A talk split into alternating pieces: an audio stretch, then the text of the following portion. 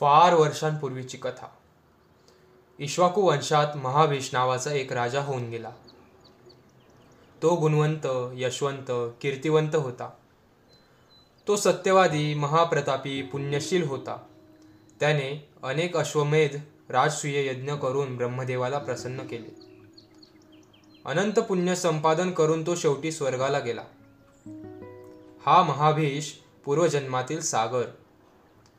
परंतु ब्रह्मदेवाच्या शापामुळेच त्याला मनुष्य जन्म प्राप्त झाला होता.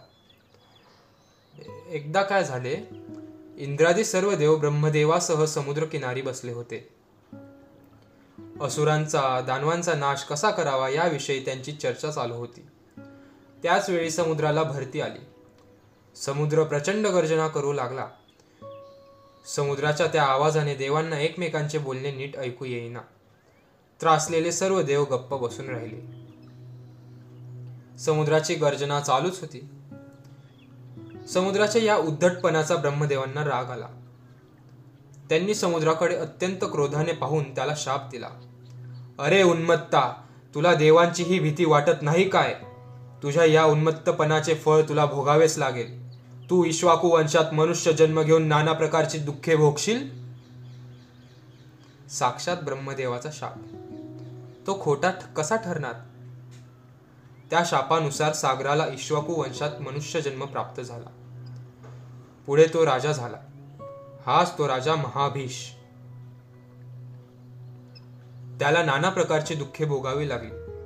पण महाभीष ज्ञानी होता. दुःखातून मुक्त होण्याचा उपाय त्याला माहीत होता.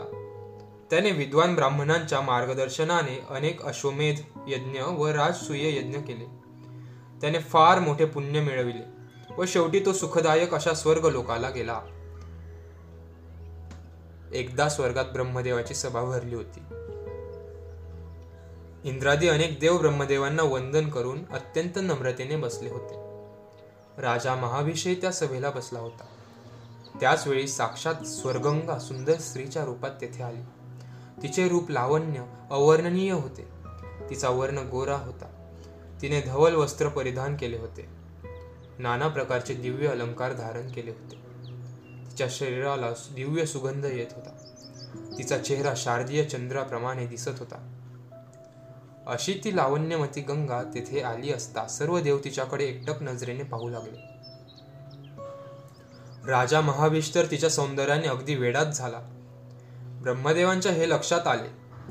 त्याच वेळी वाऱ्याचा एक प्रचंड झोत आला.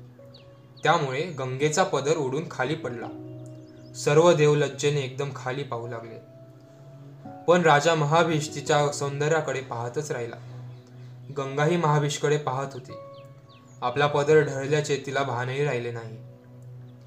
महाविष आणि गंगा यांचे असभ्य वागणे पाहून ब्रह्मदेवांच्या तळपायाची आग मस्तकाला गेली. त्यांचे डोळे रागाने लालीलाल झाले. महाबेश व गंगा यांच्याकडे जळजळीत नजरेने पाहत ब्रह्मदेवांनी त्या दोघांना भयंकर शाप दिला.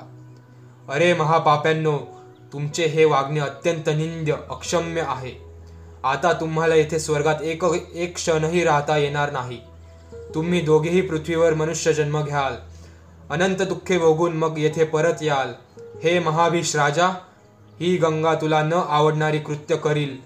त्यामुळे तुला फार फार दुःख होईल. ब्रह्मदेवांची ही शापवाणी ऐकून महाभीष व गंगा भीतीने थरथर कापू लागले. त्यांचे चेहरे अगदी काळवंडून गेले. राजा महाभीषाने ब्रह्मदेवांना प्रार्थना केली. मी पृथ्वीवर जाऊन राजा प्रतिपाचा पुत्र होतो. तथास्तु ब्रह्मदेव म्हणाले. ब्रह्मदेवांच्या शापानुसार राजा महाविष पृथ्वीवर गेला व त्याने इश्वाकू वंशात शंतनू नावाने मनुष्य जन्म घेतला. गंगा ही पृथ्वीवर येण्यासाठी निघाली.